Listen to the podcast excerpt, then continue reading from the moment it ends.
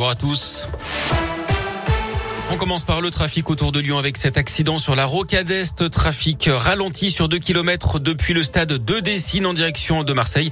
Et puis quelques ralentissements également sur le périphérique Laurent Bonnevel aussi en direction de Marseille juste avant la jonction avec la 7. Et puis je vous rappelle également ces perturbations sur le métro C toute la semaine à cause d'un manque de personnel, a priori à cause du Covid. Prévoyez une rame toutes les 7 minutes. À la une, 5 ans de prison dont la moitié avec sursis. C'est la peine prononcée ce matin par le tribunal de Lyon contre deux personnes accusées d'avoir agressé un policier à Gerland en 2020. Il avait été tabassé sous les yeux de sa compagne avec à la clé une triple fracture de la cheville.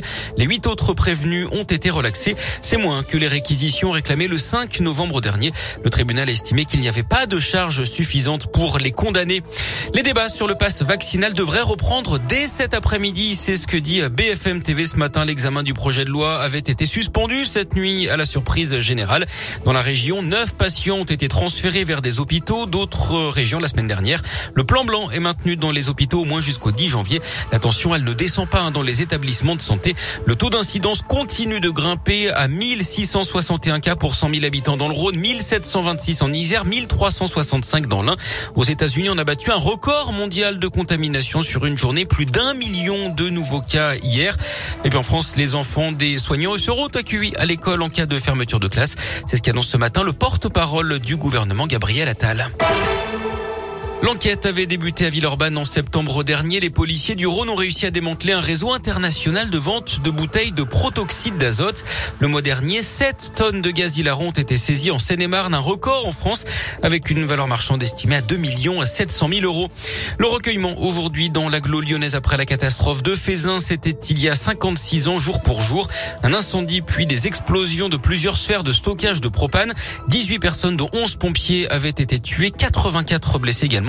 Une cérémonie a démarré ce matin à 10h15 au cimetière de Loyas, dans le 5e arrondissement. Une autre est prévue dans une demi-heure à Fézin. Et puis les prix à la consommation continuent d'augmenter, plus de 2,8% sur un an au mois de décembre, selon une première estimation de l'INSEE. C'est le même taux qu'en novembre. Du sport du foot et une bonne nouvelle. À l'OL, Lucas Paqueta est de retour. Le Brésilien avait été testé positif au Covid avant la reprise de l'entraînement. Il était à l'isolement à Dubaï. Il a finalement pu revenir à Lyon cette. Il pourrait donc être apte pour le choc face au PSG dimanche soir.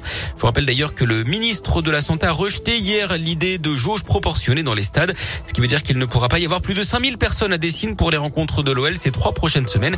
Et notamment pour le derby face à Saint-Etienne le 21. Le dernier match des 16e de finale de la Coupe de France ce soir lance À 21h. Hier, le PSG s'est logiquement qualifié hein, en éliminant les amateurs de Van Club de 4e division 4 à 0.